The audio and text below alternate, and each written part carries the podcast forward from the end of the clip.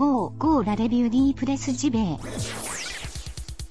Ce podcast est disponible H24 sur iTunes, PodCloud, Deezer et YouTube. C'est pas sexy sa race, ça. C'est pas sexy choucroute Sarah, ça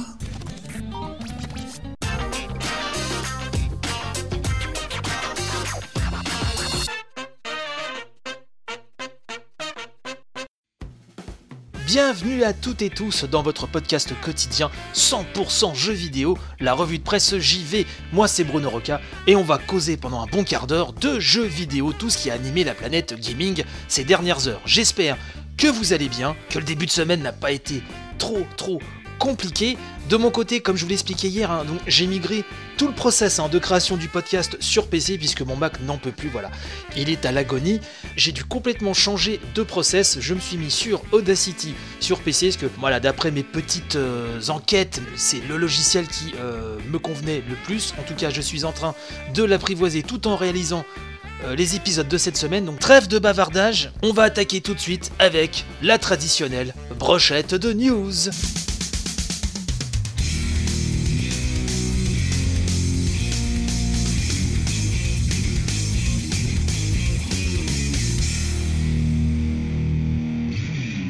Blue Games a confirmé que son prochain jeu serait à nouveau un remake, bien sûr, mais que celui-ci sera encore un plus gros projet que les précédents travaux. C'est-à-dire, si vous vous souvenez hein, euh, du récent remake PlayStation 4 de Shadow of the Colossus, hein, qui avait permis à ce studio texan de montrer une fois encore hein, leur grande maîtrise technique, et bien donc le prochain remake concernera un jeu encore plus gros que Shadow of the Colossus. Alors là vraiment, euh, je ne vois pas ce que ça peut être, même si si des rumeurs ont couru un petit peu partout euh, sur le net, euh, une rumeur faisant état d'un remake du premier Metal Gear Solid. Metal Gear Solid vu par Blue Points Games, alors, moi euh, c'est un projet, je dirais, qui m'exciterait très très très fortement. Je ne sais pas vous, moi, en tout cas, à voir pour la suite. Le JRPG Saga Scarlet Grace hein, de Square Enix, qui a été sorti en 2016, hein, rappelons-le, sur PlayStation Vita, seulement au Japon, est également donc prévu cette année sur PS4, Switch, PC, iOS et Android. Alors toujours un pour le territoire japonais. Pour les fans de la licence hein, Saga qui attendent une localisation occidentale, et ben il va falloir encore attendre une éventuelle annonce à ce propos.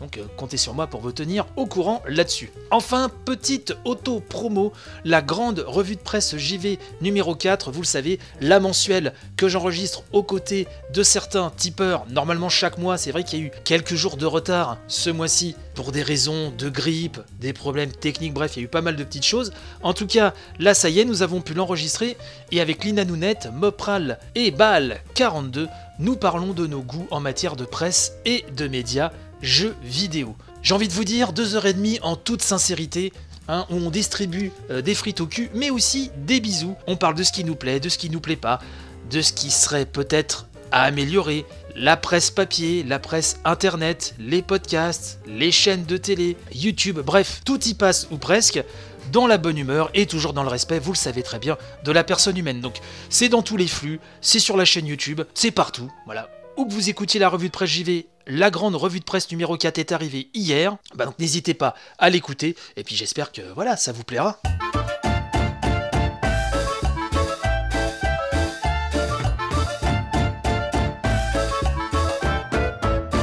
Pourquoi les casques de réalité virtuelle virent au fiasco? C'est le site Challenge qui nous parle de ça et qui nous explique hein, que ces casques de réalité virtuelle devaient générer des milliards. Instables, chers et pauvres en contenu, donc les casques, hein, visiblement, virent au fiasco, d'après Challenge. Le papier nous dit qu'on peut être entrepreneur de génie, cinquième fortune mondiale et parfois se tromper. Et oui, parce qu'ils ressortent une citation de Mark Zuckerberg, hein, le big boss de Facebook, hein, qui disait en octobre 2007, je cite, Nous nous fixons un objectif, nous voulons attirer un milliard de personnes vers la réalité virtuelle. Et donc trois ans après le rachat de la startup Oculus, hein, donc spécialiste des casques de réalité virtuelle hein, pour 3 milliards de dollars, eh ben, euh, Facebook n'est pas aussi content euh, en 2018, c'est le moins qu'on puisse dire. Donc la prophétie, nous dit-on, ne semble pas près de se réaliser, et selon une étude, hein, environ 7,5 millions de casques haut de gamme ont été vendus dans le monde ces trois dernières années. Et même s'il doit doubler cette année, le marché restera très confidentiel pendant au moins quelques temps encore. On nous explique qu'Oculus ne publie aucun chiffre sur les ventes de ses casques, pas plus que le concurrent taïwanais HTC Vive hein, qui dominait le marché jusqu'à peu. Un silence inquiétant, nous dit Challenge.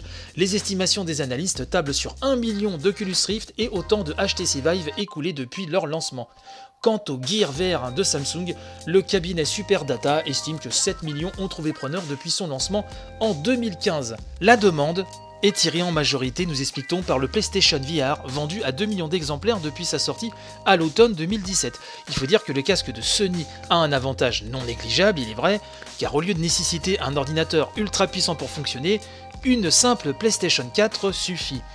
Surtout que le casque aussi a un prix relativement honnête par rapport à la concurrence. Donc l'article pointe également le manque de véritables jeux susceptibles pardon, euh, d'intéresser à la fois un large public, hein, euh, mais aussi les gamers un peu plus hardcore c'est un petit peu compliqué d'avoir vraiment une offre d'appel au niveau software qui fasse vraiment basculer euh, une grande partie des gamers vers cette technologie. La réalité virtuelle ne serait-elle qu'une bulle sur le point d'éclater se pose euh, comme question un challenge.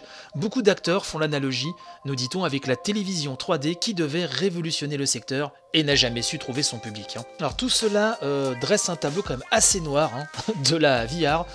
Euh, complété par un problème qui saute aux yeux des, utilisateurs, euh, bah, c'est le, motion sickness, hein. la cinétose en français, autrement dit euh, le mal des transports quand on se sent mal après quelques secondes d'utilisation du casque, voire quelques minutes, hein, selon la sensibilité de chacun, et tout ceci constitue un frein, bien sûr, à l'explosion de la réalité virtuelle. J'aimerais savoir, chères auditrices, chers auditeurs, si vous, vous avez fait le pas euh, si vous avez basculé dans la VR, si vous avez mis les brousous sur la table, et si vous avez un casque à la maison, que ce soit sur PC, sur PlayStation 4 ou autre euh, support, j'aimerais avoir votre avis là-dessus. Est-ce que euh, vous l'utilisez encore, hein, si c'est le cas, si vous l'avez acheté ou est-ce que vous vous en foutez vraiment royalement? Voilà, n'hésitez pas à me dire tout ça sur le compte Twitter de l'émission, at revue de presse JV, tout coller le Discord, hein, vous le savez, tous les liens sont dans la description de cet épisode.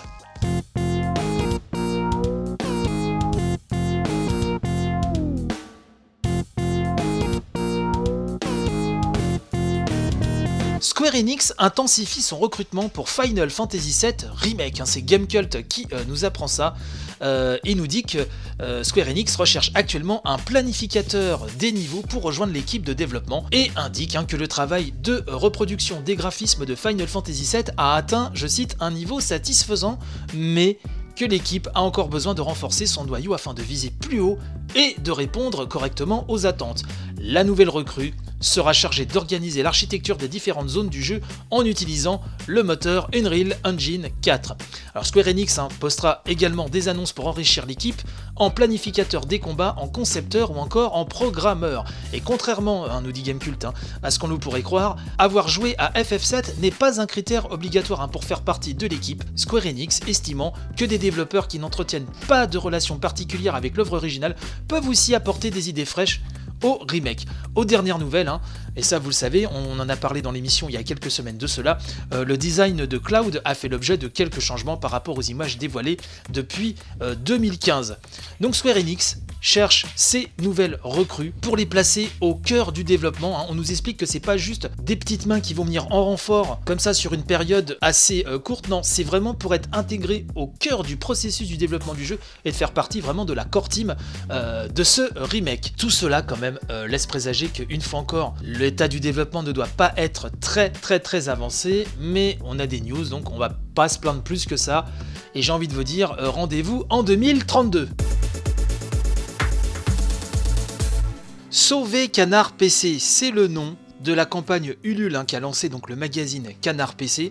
Pour être sauvé, le magazine demande effectivement 100 000 euros pour survivre. Alors on en a beaucoup parlé dans l'émission, rappelle quand même des faits. Donc la société Prestalis hein, qui s'occupe de l'acheminement des magazines vers tous les points de vente hein, collecte les revenus donc des dites ventes et elle reverse aux intéressés le fruit de ces ventes après avoir pris une commission entre 40% et 50%, hein, nous dit Canard PC.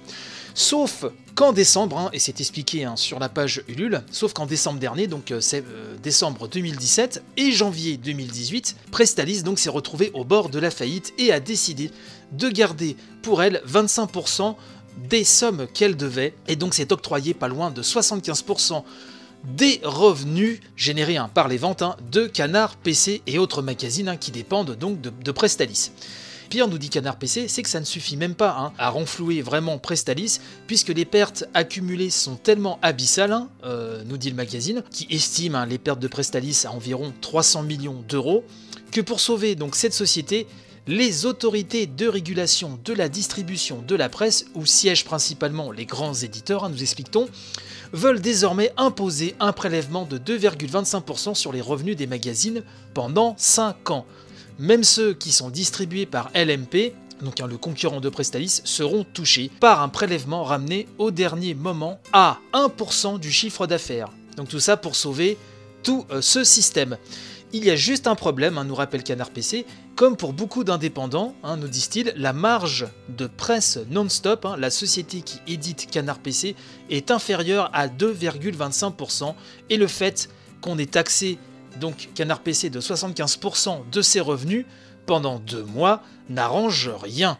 En clair, Canard PC ne peut tout simplement pas payer même avec la meilleure volonté du monde. Donc pour résumer, si Prestalis fait faillite, c'est la cata intégrale pour bon nombre de magazines, dont Canard PC bien sûr, mais si Prestalis est sauvé, vu les conditions qui sont annoncées, c'est une cata euh, du même acabit qui se profile pour Canard PC et tous euh, ses comparses euh, magazines. Donc la campagne Ulule est fixée à 100 000 euros. Il y a pas mal de chouettes choses hein, euh, pour euh, les bakers, hein, pour ceux qui vont contribuer. Le but, c'est que Canard PC gagne son indépendance tout en livrant euh, une nouvelle formule qui sera cette fois-ci mensuelle. Condition sine qua non hein, pour une, une pérennité à moyen long terme.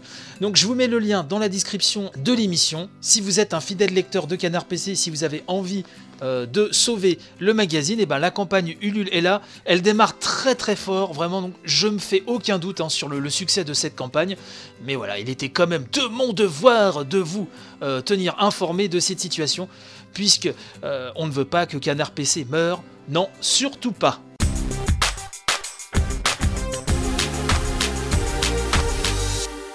Deux petites news avant de se quitter, deux petites news qui viennent de tomber, chers amis. Tout d'abord, sachez que GTA V Premium Edition bah, existerait bel et bien après moult rumeurs. Kotaku affirme que, alors d'après des sources sûres, hein, que cette édition serait disponible au mois d'avril, c'est-à-dire très bientôt, hein, sur PlayStation 4 et Xbox One. GTA V Premium Edition. Donc, en attendant une confirmation officielle, il semblerait que là on s'achemine vraiment euh, vers une sortie plus que probable. Fans de Tomb Raider, sachez que les trois premiers volets vont bénéficier de versions améliorées sur PC avec aux manettes hein, le studio Realtek VR. Alors attention, il faudra posséder les jeux de base hein, sur Steam déjà pour euh, bénéficier donc de ces nouvelles moutures qui supporteront les fonctions OpenVR proposées par Steam. Aucune date de sortie n'a pour l'instant été communiquée.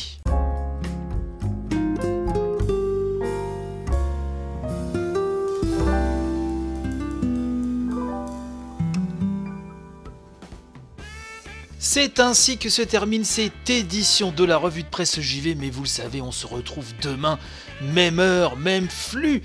Mercredi, demain d'ailleurs, avec la rubrique 100% Japon, soyez au rendez-vous. J'en profite donc pour passer un coucou euh, aux auditeurs de Radio Bourrin, la web radio rock metal d'Alsace hein, qui diffuse également la revue de presse JV. Je remercie tous les tipeurs, hein. n'hésitez pas à aller faire un tour sur Tipeee si vous n'êtes pas encore un sexy mécène de l'émission, plein de bonus géniaux dont des émissions inédites hein, à récolter. Bref, je vous souhaite une très très bonne journée. Portez-vous bien, panache et robustesse, nous sommes la nation jeux vidéo, ne l'oubliez jamais. Allez, à demain, bye bye.